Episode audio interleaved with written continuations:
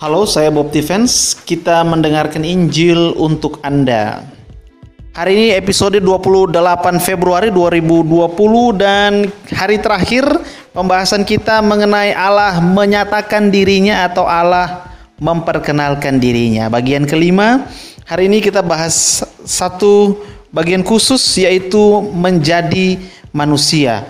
Ya, setelah Allah memperkenalkan dirinya melalui perjanjian yang lama, kemudian Allah memberitahukan perjanjian yang kedua yang akan terjadi, maka uh, untuk perjanjian yang kedua Allah datang sendiri menjadi manusia. Firman Allah datang menjadi manusia, diam dan tinggal di antara manusia dan dia menyatakan perjanjian yang kedua.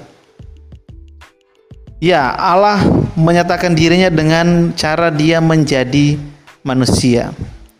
Mungkin ada impian terliar manusia yang me, me berpikir bahwa seandainya saja Allah pencipta yang tidak kelihatan itu menjadi manusia, maka mungkin mungkin saja semua manusia akan percaya padanya. Maka orang Kristen akan menjawab bahwa Allah yang tidak kelihatan itu sudah menjadi manusia. Masalahnya adalah tidak semua manusia akan percaya kepada Allah yang sudah menjadi manusia. Kok bisa? Oh ya, karena memang kenyataannya begitu. Allah yang menjadi manusia, manusia Kristus Yesus itu, sepanjang Injil Yohanes kita melihat dia menyatakan dirinya sebagai Allah. Jadi kalau ada orang atau pihak tertentu yang mengatakan bahwa Yesus tidak pernah menyatakan dirinya sebagai Tuhan atau sebagai Allah, maka mereka keliru. Karena sepanjang kitab atau Injil Yohanes ada banyak sekali perkataan Yesus yang menunjukkan bahwa aku adalah yang dari atas, aku datang dari atas. Aku ada sebelum semua ini ada itu menunjukkan bahwa dia adalah Allah itu sendiri yang datang menjadi manusia. Nah, kita lihat beberapa bagian Yohanes, satu dua bagian. Katakanlah ketika uh, Yesus berbicara dengan orang-orang Yahudi, ahli Taurat, orang Farisi tentang Abraham. Yesus mengatakan bahwa Abraham melihat hari-hariku dan dia bersuka cita. Kemudian orang-orang itu di Yohanes 8 ayat 40 sekian dikatakan orang-orang itu mengatakan ya kamu belum sampai 50 tahun kok kamu ngomong begitu tentang Abraham. Kemudian Yesus membalasnya. Sebelum Abraham jadi, aku ada. Yesus menunjukkan bahwa dia ada bahkan sebelum Abraham jadi. Kalimat itu menunjukkan klaim atau menunjukkan penyataan diri Allah bahwa Allah memperkenalkan dirinya aku datang ini sebagai manusia. Ya kan? Itu menunjukkan bahwa memang dia bukan sekedar manusia biasa. Bagian lain dalam kitab Yohanes Nabi Yohanes dalam Injil Yohanes ketika Yesus bangkit dari antara orang mati kemudian dia menunjukkan dirinya kepada banyak muridnya. Dan dia mengatakan damai sejahtera bagimu, damai sejahtera bagimu. Kebangkitan Yesus menunjukkan bahwa dia bukan manusia biasa. Dia memang adalah seperti yang dia katakan. Bahwa dia ada sebelum Abraham ada dan bahwa kematian tidak dapat menguasai dia. Penyataan diri Allah di dalam wujud manusia Yesus Kristus menunjukkan bahwa Allah begitu perhatian kepada manusia menunjukkan bahwa Allah itu begitu suka dengan manusia. Itu ditunjukkan dengan Yesus itu dia suka bergaul dengan orang-orang yang tidak dipandang oleh masyarakat. Dia menyentuh orang-orang yang tidak bisa disentuh, yang tidak boleh disentuh, bahkan oleh hukum agama. Itu menunjukkan bahwa Allah ingin menjangkau manusia. Allah ingin uh, dekat dengan manusia. Ketika Yesus menyembuhkan orang yang sakit lepra, orang yang sakit kusta. Di sana menunjukkan bahwa Allah perhatian kepada orang-orang yang tertindas. Allah perhatian dengan orang-orang yang terpojok dan tersembunyi dari masyarakat. Allah begitu perhatian. Ketika Yesus menyembuhkan yang buta, Allah itu menunjukkan dirinya bahwa aku adalah penyembuh. Ketika Allah mengasihi para janda, dikatakan bahwa Yesus membangkitkan anak orang muda yang menjadi anaknya janda di Nain. Itu menunjukkan bahwa memang Allah begitu perhatian. Jadi setiap langkah yang Yesus lakukan itu menyatakan diri Allah yang sesungguhnya. Yesus menyembuhkan penyakit, Yesus me, me, me, me, menentramkan orang-orang yang gelisah, Yesus meredakan badai, Yesus mengangkat orang-orang yang yang tertindas dan lemah. Itu menyatakan diri Allah.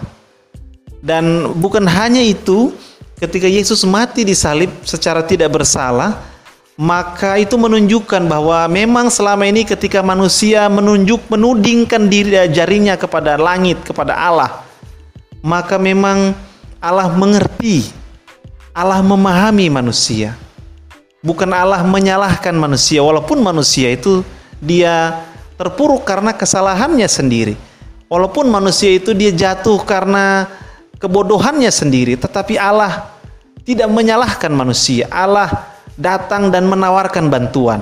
Allah datang dan menawarkan uluran tangan. Itu yang Yesus nyatakan tentang pribadi Allah.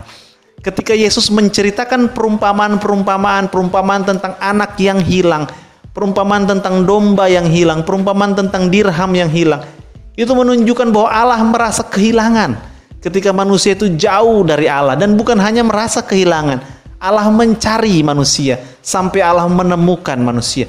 Itu ditunjukkan lewat perumpamaan dan lewat kehidupan Yesus sendiri ketika Yesus mencari dan menyelamatkan yang hilang.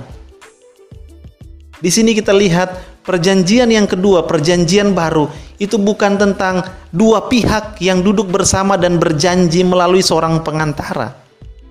Perjanjian yang pertama demikian. Ada hukum yang harus ditaati oleh pihak Israel sehingga Allah mau menyatakan dirinya. Ketika Israel gagal maka Allah tidak bisa menyatakan dirinya karena mereka gagal dalam perjanjian. Kenapa begitu? Allah melakukan ini supaya mau menunjukkan kepada manusia bahwa memang manusia itu tidak bisa hidup tanpa Allah. Allah ingin menunjukkan bahwa manusia itu lemah, bercacat, bahwa keputusan manusia untuk hidup tanpa Allah, keputusan manusia untuk um, dari manusia pertama untuk ingin mengetahui semuanya, baru kemudian memutuskan berdasarkan pertimbangan hati manusia sendiri tanpa Allah, itu keputusan yang keliru, keputusan yang salah, keputusan yang merugikan manusia itu sendiri. Lewat hukum Taurat yang diberikan kepada Israel untuk ditaati, Allah ingin menunjukkan bahwa manusia itu lemah dan tidak bisa berjalan tanpa bantuan Allah. Manusia tidak mungkin bisa tanpa Tuhan. Sehingga ketika mereka berjalan, Israel semakin hari semakin menunjukkan kegagalan untuk mentaati perjanjian. Dan itu membuat Allah sulit. Bahkan proses penyataan diri Allah tidak bisa berjalan dengan baik. Maka dalam perjanjian yang kedua, ketika Allah menjadi manusia, Allah melakukannya sendiri. Dia datang menjangkau banyak orang, dia memperkenalkan dirinya melalui perumpamaan, melalui penyembuhan, melalui pengusiran setan, bahkan terakhir melalui kebangkitan dari antara orang mati. Allah menyatakan diri. Dan setelah Allah menyatakan diri, dia mengundang orang-orang untuk datang. Datang dan menikmati persekutuan dengan Allah. Kenapa? Karena manusia kalian tidak mampu untuk hidup sendiri. Buktinya apa? Ketika kita berjanji pun kalian tidak bisa melakukan janji itu karena kalian lemah. Kalian hanya bisa menerima kalian tidak mampu untuk bersanding bersama dengan Allah, berjalan berdua satu level, tidak bisa. Perjanjian kalian langgar. Allah memilih bangsa yang terbaik. Karena kita tahu Israel adalah bangsa yang walaupun kecil dia bangsa yang sangat hebat. Tetapi bangsa yang sangat hebat ini pun gagal ketika mereka tidak taat kepada perjanjian. Menunjukkan, mewakili seluruh umat manusia bahwa sehebat apa pun satu bangsa, sehebat apa pun manusia, dia itu tidak bisa berjalan selevel dengan Allah. Dia bukan tandingannya Allah. Manusia hanya bisa mengulurkan tangan dan menerima bantuan dari Allah. Tidak bisa lebih dari itu. Karena seperti anak-anak, maka manusia hanya bisa merengek dan meminta pertolongan dari Allah Sang Bapa, orang tua. Perjanjian yang kedua mau menunjukkan bahwa posisi manusia adalah posisi menerima, bukan memberi. Allah lah sang pemberi, manusia lah sang penerima. Dan di situlah hubungan itu terjadi. Allah memberi dan memberkati, manusia menerima dan menikmati. Posisinya lah demikian. Karena posisi perjanjian yang pertama posisinya sejajar dan manusia gagal. Posisi perjanjian yang kedua Allah di atas manusia di bawah untuk menerima. Dan di sinilah terjadi hubungan yang begitu harmonis antara Allah dan manusia Bapa dan anak pemelihara dan yang dipelihara gembala dan domba raja dan rakyat. Kita bisa meneruskan hal ini. Tapi intinya adalah bagaimana Allah menyatakan dirinya bahwa aku inilah Allah dan kamu itu umatku. Terimalah, terimalah posisimu. Hiduplah bersama denganku dengan hati yang terbuka, hati yang rendah, hati yang menyadari bahwa manusia tidak mungkin bisa hidup tanpa Allah. Dengan kebangkitan dari antara orang mati, itu adalah pamungkas di mana Yesus menegaskan Allah menyatakan dirinya menjadi manusia. Jadi perjanjian yang kedua itu seluruh umat manusia diberi kesempatan untuk datang dan menerima perjanjian yang kedua, menerima penyataan diri Allah, menerima perkenalan diri Allah di dalam Yesus Kristus.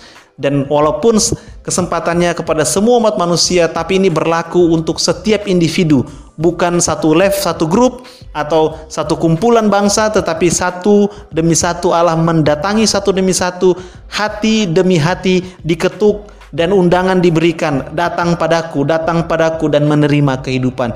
Datang padaku dan menerima perkenalan diri Allah yang sesungguhnya. Datang padaku dan marilah bersama denganku untuk kehidupan yang terus-menerus dan terus-menerus yang selama-lamanya. Demikian Injil untuk Anda hari ini. Kiranya sejahtera dari Allah dan kasih karunia-Nya menyertai Anda.